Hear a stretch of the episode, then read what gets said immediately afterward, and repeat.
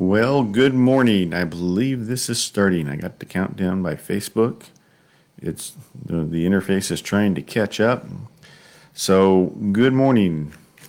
This 22nd day of November of the year of our Lord 2020. Welcome to your Bible study Sunday school lesson for today. I am Pastor Nelson Nisley, Associate Pastor at Tower View Baptist Church. And we come here every Sunday morning at 8 a.m. to study God's Word. Whether you're watching this live or watching this as a recording at some later time, either one is fine. We like both. If you're not familiar with Tower View Baptist Church, you can check us out on our website, towerviewkc.com. Um, if you're watching this video, odds are you're watching it on Facebook which is another place you can check it out. Tower View Baptist Church, four words. We're in Kansas City, Missouri. And if you are in Kansas City, Missouri, and want to know where we are, we are by the Worlds of Fun Water Tower, um, by the exit of I 435 and 48th Street in Clay County, Missouri, just north of the city of Claycomo. I'm sorry, south of the city of Claycomo and 7301 Northeast 50th Street is our street address if you want to put it into your favorite mapping program. And that's where we are. If you want to get in contact with us, check us out on, webs, on our website. You can send us messages. You can call or text our phone number for the church, 816 368 1330. Those are all ways you can get in contact with us. Our church does uh, worship we obviously we do this online. Our sermons are online. The music that we worship to is online. Um, we do inside church but it's by reservation only. So you need to call that number i gave you um, and, and, make a reservation to be inside. We are not doing um, full service so we need to make sure we have the, enough seats and we're not too full per health department regulations but one thing you can do without reservations, you can come and you can park in our parking lot, turn your radio to 90.7 FM, and you can listen to the entire service live on your FM radio in the parking lot with um, other brothers and sisters in Christ. So thank you for coming on. Thank you for watching. And I see we got some people on. We see I see Judy. I see Shirley, which I assume Don is with you. Um, and let's see. And who else is on there? John Moody's class will be watching today that um, because of the increased risk, their class is not meeting, so they'll be watching today. So I welcome all of you. And I know there are others out there watching and listening who have not put their names on the comments. That's okay. We're not taking attendance. Not today. Maybe maybe next month we will. I don't know. No, we won't. So I uh, thank you for watching. I thank you for listening.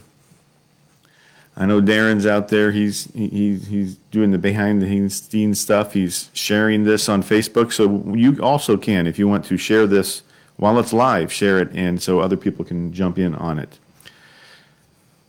We are continuing with the book of Isaiah. This is lesson 12 of 13 through the book of Isaiah. And we are going to be in chapter 58 today, mostly. So let's begin with a word of prayer. Lord God, we just thank you and praise you for all that you do. Help us as we study your word today, that you will open our hearts, open our minds, open our attitudes for what you have us have to say, and that you will speak directly to us through your word, through your scripture. Use me, your servant, today to the, to the best of my ability, Lord. You are the mighty God, Lord, and we just pray all this in Jesus' name. Amen. So we are continuing through the book of Isaiah. Last week we looked at Isaiah chapter 53, uh, a psalm or a, a scripture about the suffering servant, the Messiah. And going through scholars and commentators and the scriptures have tried to break up, you know, like they like to break up the books and kind of figure out a logical flow. And when you get to this part of Isaiah, they don't all agree, so it's not real super clear where the breaks are. But um, what I've been following, what it seems to me is beginning in chapter 56 is the last section of the book of Isaiah.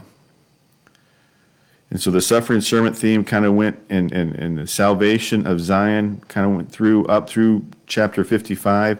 And beginning in chapter 56, we get a little bit different theme about the responsibilities uh, of us and what God's promises are for us going forward in the future, the far future.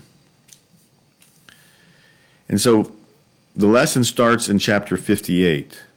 But I'm going to read the first two verses of Isaiah 56 to set the tone to what this, these scriptures are about coming up to 50 coming up to 58.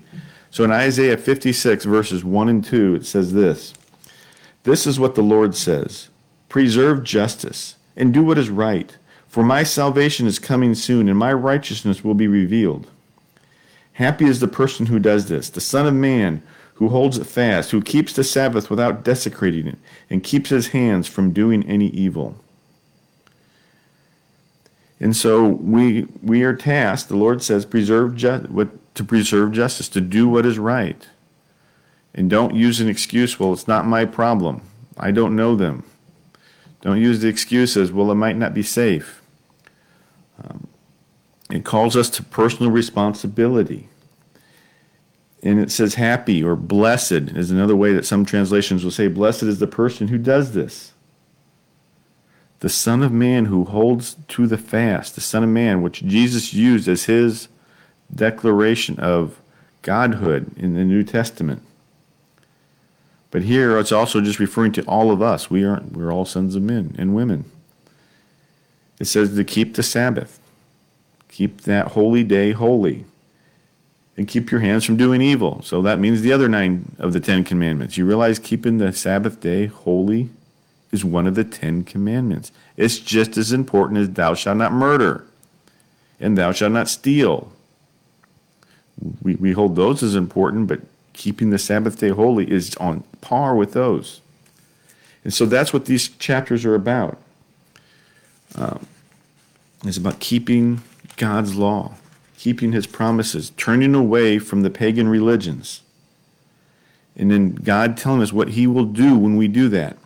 And that is really what chapter 58 is about. So, Isaiah 58. So, I got a question for you. So, as, as we go through this, think about this question How can you tell a true believer, a true Christian, from one who is just acting like a Christian? This world is such that anybody can call themselves a Christian.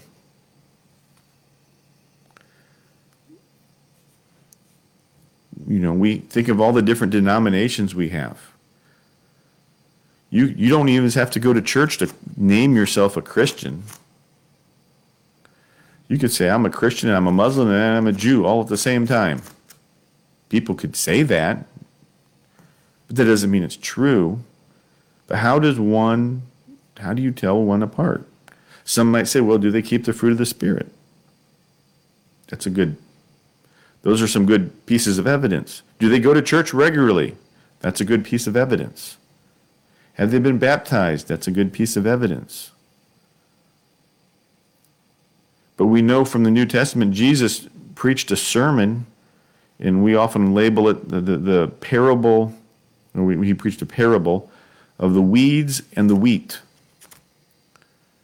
And in the parable, the owner of the land told his servants to go sow seeds of wheat into the field, and they did. And after a time, the weeds or the wheat grew up.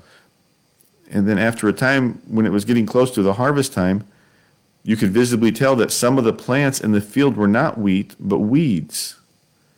But when they were very young, you couldn't tell the difference because they were all grasses. They're just different types of grasses. And so you could you could couldn't tell the difference. But as they grew and got bigger, you could tell that there was a difference between the weeds and the wheat. And the servants of this farmer said, Should we go weed the field pull these weeds out? And the farmer said, No. Because if you pull the weeds, you're going to pull the wheat out too. Because when you plant weeds in, or wheat, or grass, you, you almost broadcast it. They're very close together. And so the, so the uh, roots are all intertwined. And if there's any weeds out there, it, the weeds roots are intertwined with the wheat roots. And so in the parable, he said, No, wait till the harvest time. And then at the harvest time, we'll separate the weeds and separate the wheat. And it was a parable, and Jesus said this. He said, This is what this means. The farmer is the father, the workers are the angels. And the, and the weeds and the wheat are all of us on this earth. And the wheat are God's true servants. And the weeds are God are the false servants. They appear to be they appear to be followers of God, but they're not. And early on in their development, it's hard to tell apart. And God said, I'm not going to read just judgment on them until the harvest time, until the judgment time, until after they die, because it may damage the wheat. So, how do we tell the difference? Sometimes time will tell. And you see somebody and you thought they were a, a powerful Christian, and then you find out that they were um, just in it for the money or just in it for the glory or whatever else it was. And so that is the type of thing that this scripture is looking at today, that we're looking at.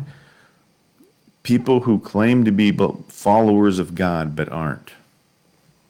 And so we're in Isaiah chapter 58, and we're starting in verse 1. I'm going to read verses 1 and 2. Isaiah 58, verses 1 and 2.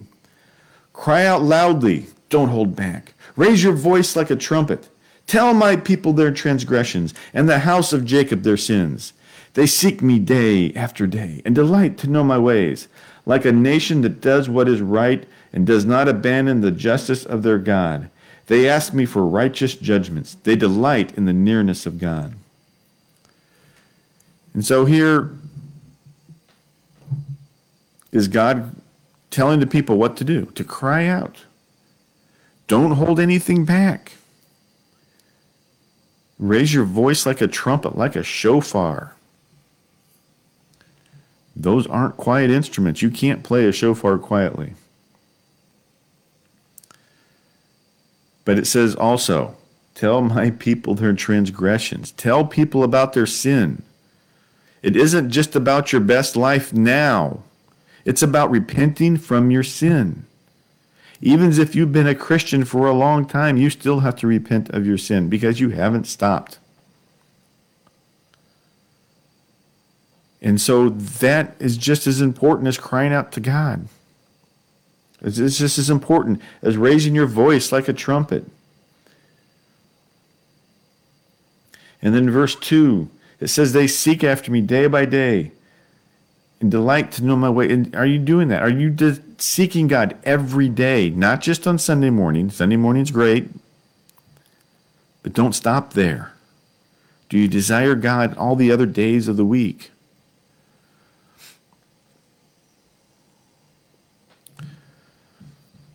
Do you desire God all the time? Do you desire God just as much on Monday morning or Friday night as you do on Sunday morning? So don't abandon, but also don't abandon the justice of God. Taking care of those who can't take care of themselves, those who have had the powerful um, cause cause them problems, and take things that they aren't aren't to be taken. So, do you delight in the nearness of God? Do you desire that? And that's what the goal is. That's what the goal is here to, say this is this is where you should be going. Continuing on with verse 3, Isaiah 68, verse 3. Uh oh. All right. All right, I may had to drop out there for a moment. All right, we're continuing on. As Isaiah. Isaiah chapter 58, continuing on in verse 3. Why have you fasted? I'm sorry, let me try that again. I didn't read the words right. Why have we fasted, but you have not seen? Why have we dented, denied ourselves, but you have not noticed? And so I'm I'm reading this from the Christian Standard Bible, and there's quote marks the beginning in that part, and it says, Why have we fasted? And it's the people talking to, to God. But then in the second part of chapter 3, there's an end quote, and then there's an, another opening quote. And it says, Look, you do as you please on the day of your fast and oppress all your workers. So now it's God speaking to those people who were just talking, who were just complaining. So the people said, Why have we fasted? You haven't noticed. God, we're fasting and you haven't noticed anything that we're doing. Why aren't you doing anything about it, God? We, we, we're trying to cry out to you. They said, We denied ourselves. But you haven't noticed. So they think God's turned their back on him. And this is God, and then beginning in the second half of this verse, God is responding to them. He says, Look, you do as you please on the day of your fast, and oppress all your workers. You fast with contention and strife, to strike viciously with your fist. You cannot fast as you do today, hoping to make your voice heard on high. And so he goes, Yeah, you, you claim to be fasting, but you're not changing anything. So you tell people to fast, Well, I'm fasting. I'm not going to eat any desserts. And I'm not going to do any extra work. So you have to do my work for me. And makes other people do their work. Because, well, they're fasting. So they can't do it. So they make a big show of it but they don't live their lives any differently. They still they don't make peace with others. They don't forgive others. They're still contentious with others. To the point of physical violence. They're not changing their ways. They're living their life just as evil as they'd always been.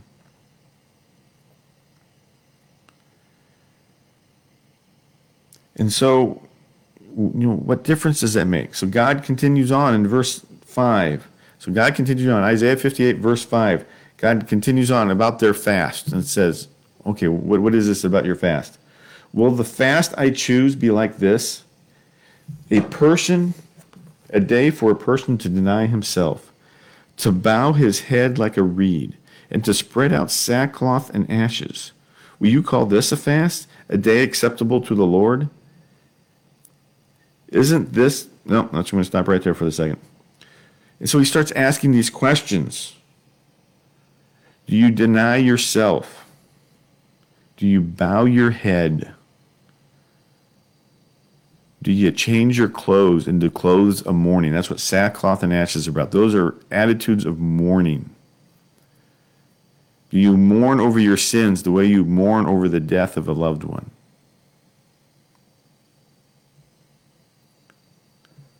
That's what he's asking the people. This he goes, this is what a true fast is about. Yes, a piece of it is denying yourself food and maybe and some drink. But part of it is do you change your attitude? Do you change what you do?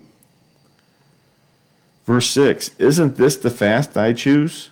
To break the chains of the wickedness? To untie the ropes of the yoke? To set the oppressed free? To tear off every yoke? Use the word yolk in there twice, and we're not talking about what's inside an egg. In this case, a yoke is a, a, a piece of farm uh, equipment. It was, it was used. Come on.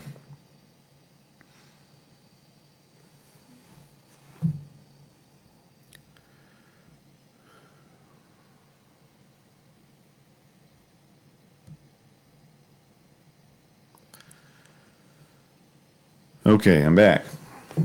Keeps dropping the internet connect, my Wi-Fi connection. A yoke is a piece of equipment that used for farm animals. And so the yoke in that time was a piece of wood that was shaped that went across the necks of two oxen, two piece, two cattle, and you attached the wagon or the load to that yoke so that the cattle could pull the wagon or whatever it was. And so they would continue to do that. And, and so this yoke, think about this yoke as a, a piece of a, you know, the, when your life is battled with sin or the sin of others, it weighs you down. It, you drag it on.